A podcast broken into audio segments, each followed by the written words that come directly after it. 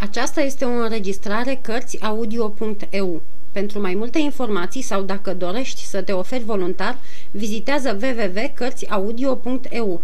Toate înregistrările Cărțiaudio.eu sunt de domeniu public. Capitolul 66. O sânda Se apropia miezul nopții. O felie de lună, însângerată sub ultima biciuire a furtunii, se înălța pe bolta cerului în spatele orășelului Armentier, care își profila în firavai lumină albăstrie conturul mohorât al caselor și scheletul înaltei clopotnițe îndantelate. În față, râul lis își rostogolea apele, asemenea unui șuvoi de cositor topit, în vreme ce pe celălalt mal, masivul negru al copacilor se proiecta pe un cer furtunos, năpădit de nori groși arămii ce păreau că revarsă un fel de amurg în toiul nopții. La stânga se ridicau dărâmăturile unei mori vechi și părăsite, cu aripile țepene, de unde pornea la răstimpuri egale țipătul ascuțit și monoton al unei bufnițe. Pe câmpie, la dreapta și stânga drumului, urmat de jalnicul alai, arbori scunzi și îndesați se iveau aici colo ca niște pitici hâzi care pândeau pe brânci trecătorii la ora aceea înfiorată. Când și când, un fulger cât cerul aprindea zarea întreagă și îl puia deasupra masivului negru al copacilor și, asemenea unui iatagan înspăimântător, tăia bolta și apele în două. Nici o adiere nu străbătea prin năduful văzduhului. O tăcere de moarte strivea tot în conjurul. Pământul era umed și clisos din cauza ploii căzute, pe când burienile înviorate își răspândeau și mai vârtos mireasma. Doi valeți o duceau pe Milady, ținând-o fiecare de câte un braț.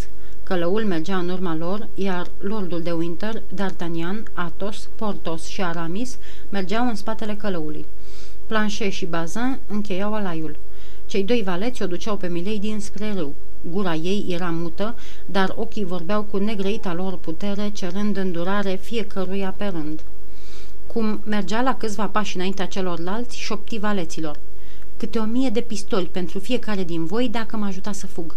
Dar dacă mă dați pe mâna stăpânilor voștri, se află aici, în preajmă, oameni care o să mă răzbune și care o să vă facă să plătiți scump moartea mea. Grimoș șovăia. Muscheton tremura din toate mădularele. Atos, care o auzise vorbind, se apropie repede, la fel și lordul de Winter. Îndepărtați pe acești valeți, stărui el, le-a spus ceva și nu ne mai putem încrede în ei. Planchet și Bazin, chemați în pripă, înlocuiră pe Grimaud și pe Muscheton. Ajungi la marginea apei, călăul se apropie de Milady și îi legă picioarele și mâinile. Curmând deodată tăcerea, ea se porni să răcnească. Sunteți niște mișei, sunteți niște ucigași de rând. V-ați strâns zece bărbați ca să omorâți o femeie.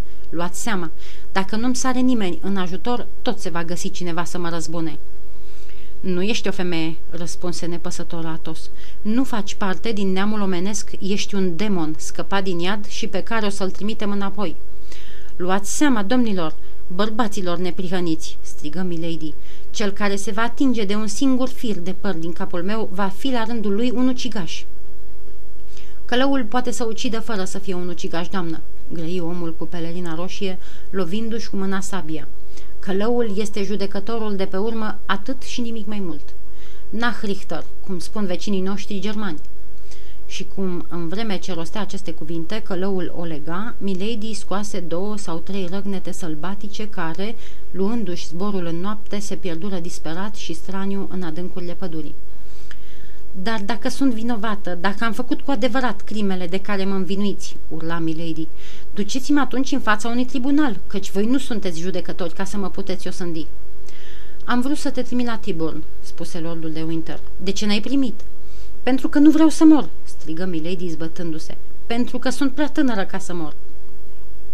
Femeia pe care o trăvit-o la Betiun era mai tânără ca dumneata și totuși a murit, răspunse D'Artagnan. Voi intra într-o mănăstire, mă voi călugări. Ai mai fost într-o mănăstire, grăi călăul, și ai fugit de acolo ca să-mi nenorocești fratele. Milady urla înnebunită și se prăbuși în genunchi. Călăul o ridică de sub suori, vrând să o tărască spre luntre. Dumnezeule!" strigă ea. Doamne, Dumnezeule, ai de gând să mă neci?" Strigătele acestea aveau în ele ceva atât de sfâșietor, încât D'Artagnan, care se arătase la început cel mai îndrăgit în urmărirea ei, se așeză pe un buștean și, plecându-și capul, își astupă urechile cu palmele. dar degeaba, că tot o mai auzea amenințând și răgnind.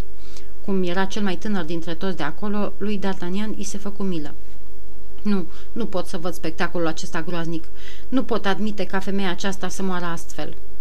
Auzindu-i cuvintele, Milady simți în suflet o licărire de speranță. D'Artagnan, D'Artagnan!" strigă ea. Adu-ți aminte că te-am iubit." Tânărul se ridică și făcu un pas spre ea. Dar Atos se ridică și el și, trăgându-și spada din teacă, îi tăie drumul. Dacă mai faci un singur pas, D'Artagnan," îi spuse el, încrucișăm spadele." D'Artagnan căzu în genunchi și începu să se roage. Călău, urma Atos. Haide, fă-ți datoria.